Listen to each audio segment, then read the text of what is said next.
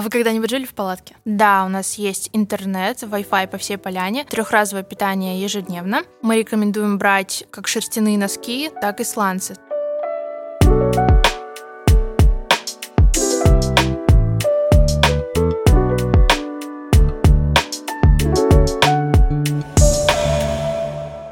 Всем привет, меня зовут Александр Горошевский, а вы слушаете подкаст «На берегу». Мы уже рассказали вам о трех образовательных сменах инициативного лета, а сегодня у нас а, в гостях Арина Брындина, руководитель направления гости и участники. Она нам сегодня расскажет много полезных вещей, а, что нужно, например, привезти с собой на поляну, а, чего стоит ожидать, и немножечко даже мы поговорим про палаточки и спальнички. Вот, Арина, здравствуйте. Добрый день. У меня очень много вопросов. Участникам придется жить в палатке. А каково это? А вы когда-нибудь жили в палатке? А, жил, но это была очень странная палатка, где был деревянный настил и все. И как бы мы спали в спальниках, и было очень прикольно первые четыре дня для меня лично. Я думаю, что когда большинство слышит о том, что у нас палаточный лагерь, они представляют это как вот э, с друзьями поехал на озеро, то есть ставишь палатку на землю, там в полный рост не встать, спишь, грубо говоря, на земле. На Бирюсе ситуация у нас другая. У нас тоже есть деревянные настилы, а палатки большие, многоместные, а участники будут жить по 15 человек в палатке. Там у нас два яруса для mm-hmm. того, чтобы лечь. Участник приезжает, берет с собой спальник, каремат, mm-hmm. все себе удобненько стелит. Отлично получается. А также хочется сказать, что проживание в палатке это очень дружно, потому что все связаны вот этим бытовым, э, как сказать, бытовой суматохой. А кто-то топит печку, кто-то носит дрова, кто-то сушит вещи стирать, потому что у нас есть стиральные машины на форуме. Вам нужно взять с собой только стиральный порошок, если что-то нужно постирать.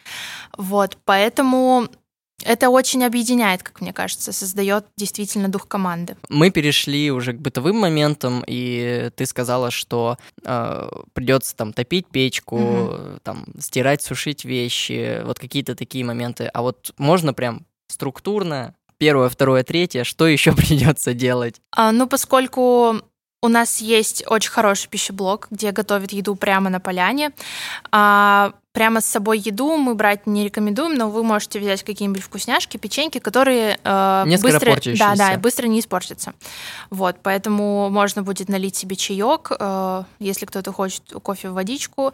Вот, все вместе сесть за большим столом в своей палатке, допустим, что-то обсудить, э, наметить планы на следующий день. А Ребята, конечно, сходят, возьмут дрова, чтобы было чем потапливать печку ночью. То есть это тоже нужно будет делать ночью иногда, потому что все прогорает. А если что, у нас будет прекрасная служба комендантов, которые работают ночью, следят за порядком. Если что, могут вам помочь э, с вот этими бытовыми печными условиями. Потому что у нас бывает так, что в палатке живут только девочки, они видели печь, никогда ее не видели. А что же делать? все будет в порядке. Рубить дрова не придется. Рубить нет, не придется, все будет заготовлено. Замечательно. Но я посоветую тебя не брать воду из Енисея для кофе, да. потому что э, придется немного больше кипятить. Но а все-таки э, вот это палаточный лагерь, да, Бирюса на берегу Бирюсинского залива. А будет ли там интернет? Да, у нас есть интернет, Wi-Fi по всей поляне. Также есть у нас розетки в каждой палатке. Угу.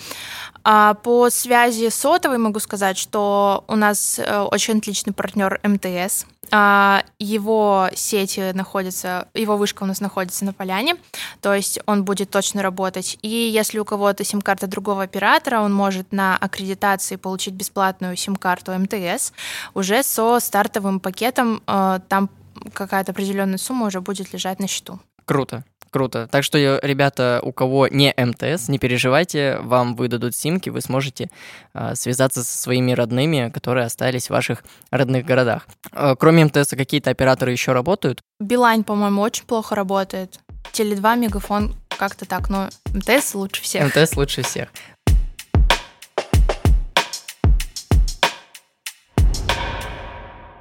А что необходимо привести участникам с собой? Вот давайте списочек им составим, такой топ-лист. Э, там вот уже есть у нас спальный мешок. Обязательно. Обязательно. Э, каремат, чтобы да. было мягенько.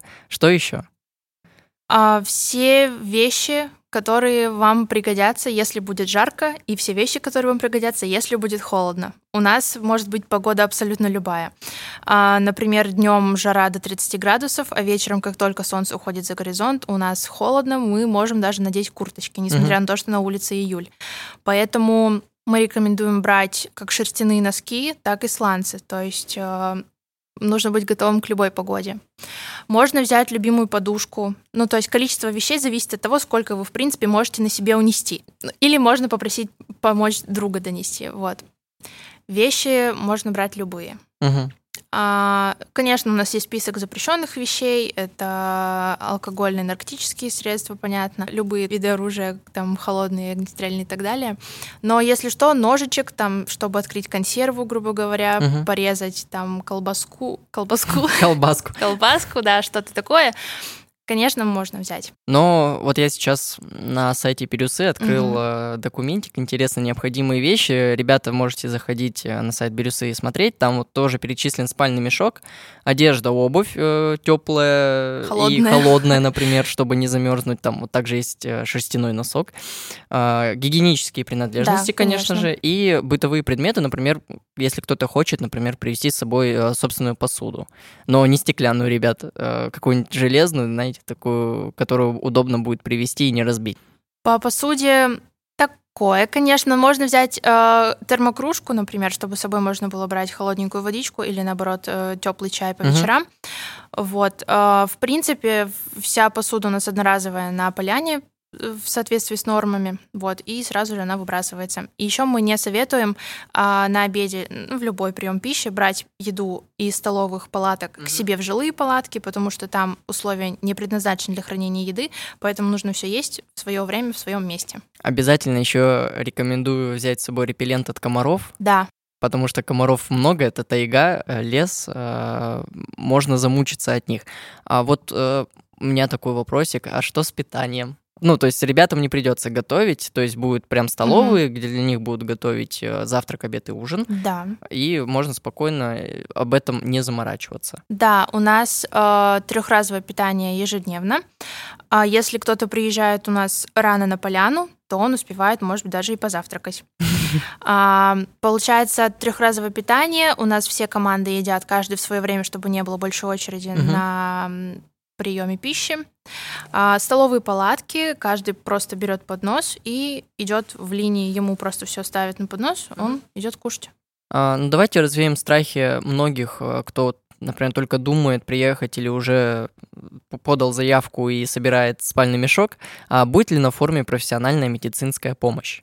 Конечно, у нас э, стоит палатка специально для медиков, они там и живут и работают.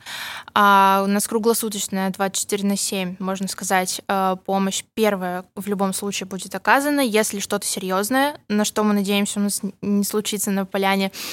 А у нас экстренная эвакуация в ближайший город, в ближайший травмпункт или поликлинику, это город Дивногорск. Угу. Собственно, Арина, а какие-то нужно будет ребятам делать справки о том, что здоров, нездоров, там, санэпидокружение и так далее, например? Да, у нас все участники должны привести с собой э, оригиналы и копии справок. Э, это справка о здоровье, где стоит подпись печать терапевта, невропатолога и флюорографии, ее может заменить справка по форме 086. Также нужна справка о санэпидокружении и справка об отсутствии контактов с инфекционными больными. Помимо этого, мы просим участников привести с собой полис от э, укуса клеща, но если его нет, ничего страшного, также на аккредитацию у наших партнеров э, страховой компании согласие. А, можно оформить полис буквально там за 230 рублей. А как участники добираются до поляны? Сначала участники прибывают э, в Центр экстремального спорта «Спортекс» в Красноярске, остров отдыха 6. Здесь проходят аккредитацию, предоставляют нашим волонтерам все свои документы, получают бейдж, пакет участника и далее на автобусе едут до причала. На причале высаживаются, пересаживаются в теплоход. На теплоходе они уже непосредственно доходят до места проведения форума, до нашей любимой поляны. Ну, что вы пожелаете участникам? От себя лично? От себя лично хочу участникам пожелать скорейшего одобрения заявок.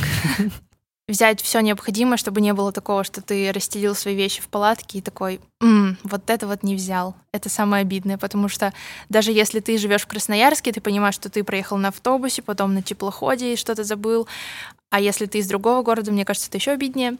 Вот. Ну и, конечно же, хочу уже скорее встретиться со всеми на поляне, потому что мы там не были два года. Ну и стать настоящим бирюсинцем.